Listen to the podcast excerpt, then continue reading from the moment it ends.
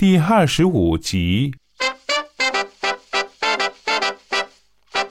我一直怀疑你啊，从一开始就不是真想娶我，不过是巧了。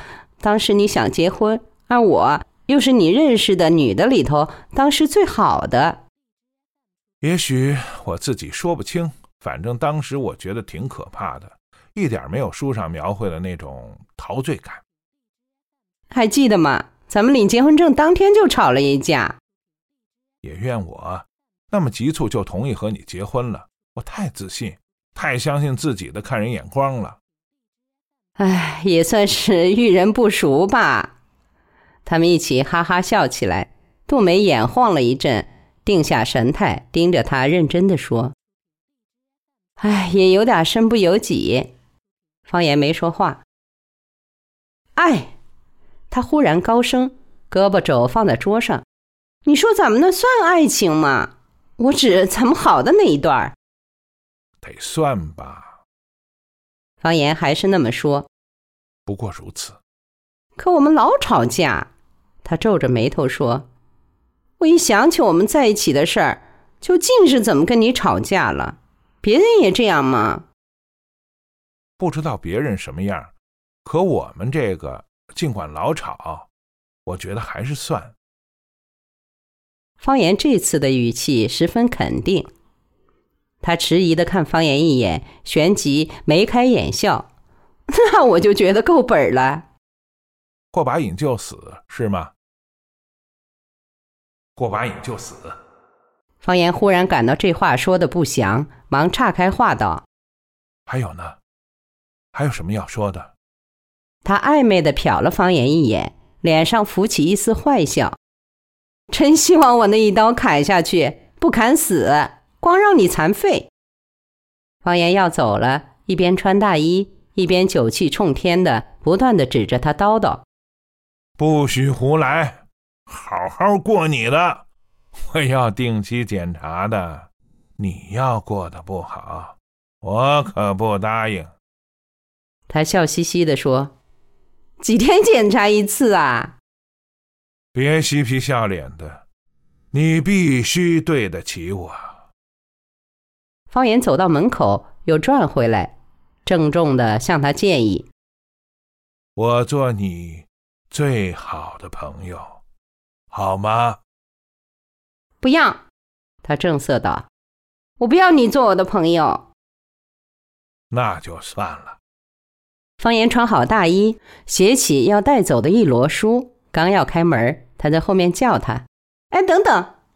方言转过身，他严肃地走上前，轻声说：再抱我一次。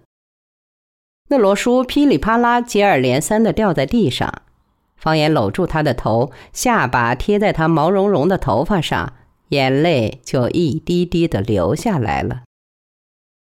他和几个朋友去了趟南方，他们去谈生意，想带一桌牌，包吃包住包玩，方言就作为牌架子去了，脸上的伤疤也可以冒充杀手，在交易现场起一种威慑作用。方言不打算在原单位混下去了，准备出来做生意，只是还没有想好是先当马仔，还是自己直接空手套狼。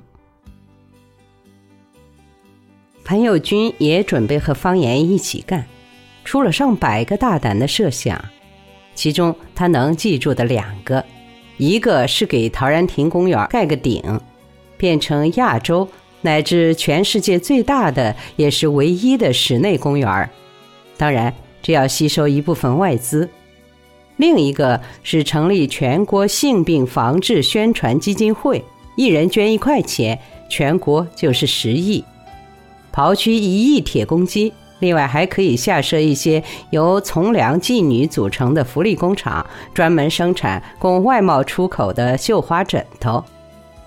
这期间方言有过几次艳遇，都是些没有文化的妇女，连他们自己也瞧不起自己，要是不上床连一句话都没有，几次艳遇都像是哑剧大师的表演。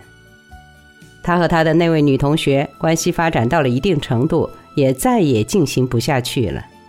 她倒是位堪称文雅的妇女，相当知趣儿，也不乏幽默感，他们在很多方面都很默契，偶尔也会出现一些柔情蜜意。只是有一次，他毫不唐突，差不多是顺水推舟的随意问了方言一句：“你爱我吗？”他的反应之强烈，事后令他自己也很吃惊，可以说是相当的粗暴无礼，连骑马的体面都未顾及。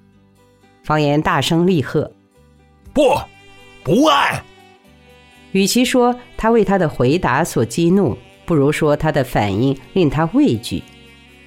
他奇怪地看了方言一眼，轻声道：“你用不着使这么大劲儿回答呀。”之后他对他仍是一如既往，倒是他自己惭愧了，不肯再与他见面。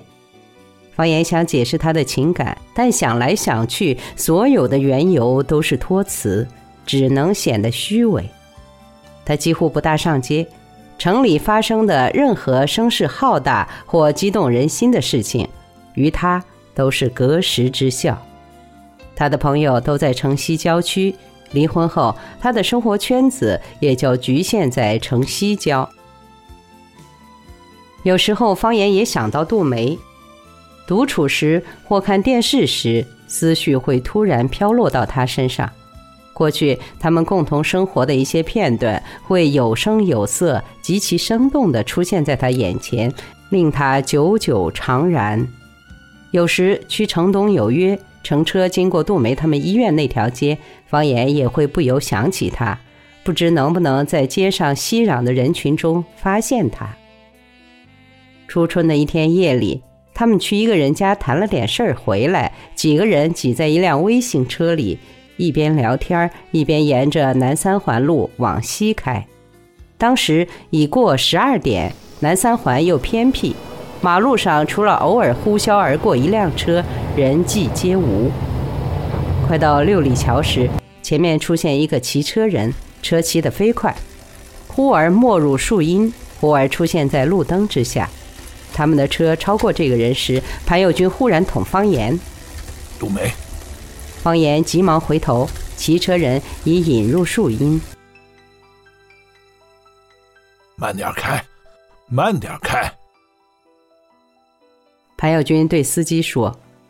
汽车减速了，杜梅清晰地出现在一盏路灯的光晕下，他两眼发直，神态严峻，两脚机械有力地蹬着车，照直前冲，头发像一朵妖娆蛊惑人的黑花，狂舞烹炸在脑后，似乎那柔软的根根黑发绑了钢丝，通通变得强直。他身后是黑压压的田野和苍郁如墨的一排排树冠，他在这黑白分明的边沿轻盈如烟地掠过，像是波涛掀起的一朵浪花，失去控制地向前急急地奔去，只待在空中或撞上什么坚硬的东西，顷刻粉碎，化为乌有，方才心甘。“他一个人跑到这儿来干什么？”潘友军担忧地问。“停车，停车！”方言朝司机喊。汽车刹住，方言开了车门，跳下来，站在马路中间。他箭一般地冲过来，根本没看见汽车和他。方言一把抓住他的车后架，自行车的冲力险些给他带个跟头。潘友军也下了车，抓住了他的车把，对他说：“杜梅，是我们。”“放开，放开我！”他野蛮地朝他们喊，似乎完全不认识他们。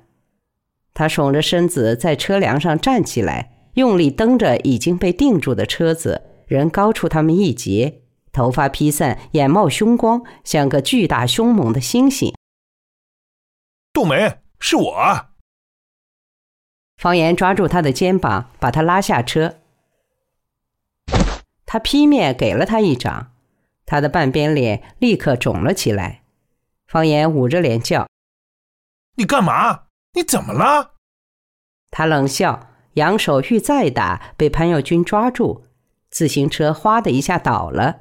他红着眼睛对方言和潘友军又踢又咬，声壮如牛的吼：“你怎么了？你怎么了？”方言惊恐地冲他嚷，悲痛地问潘友军：“他怎么了？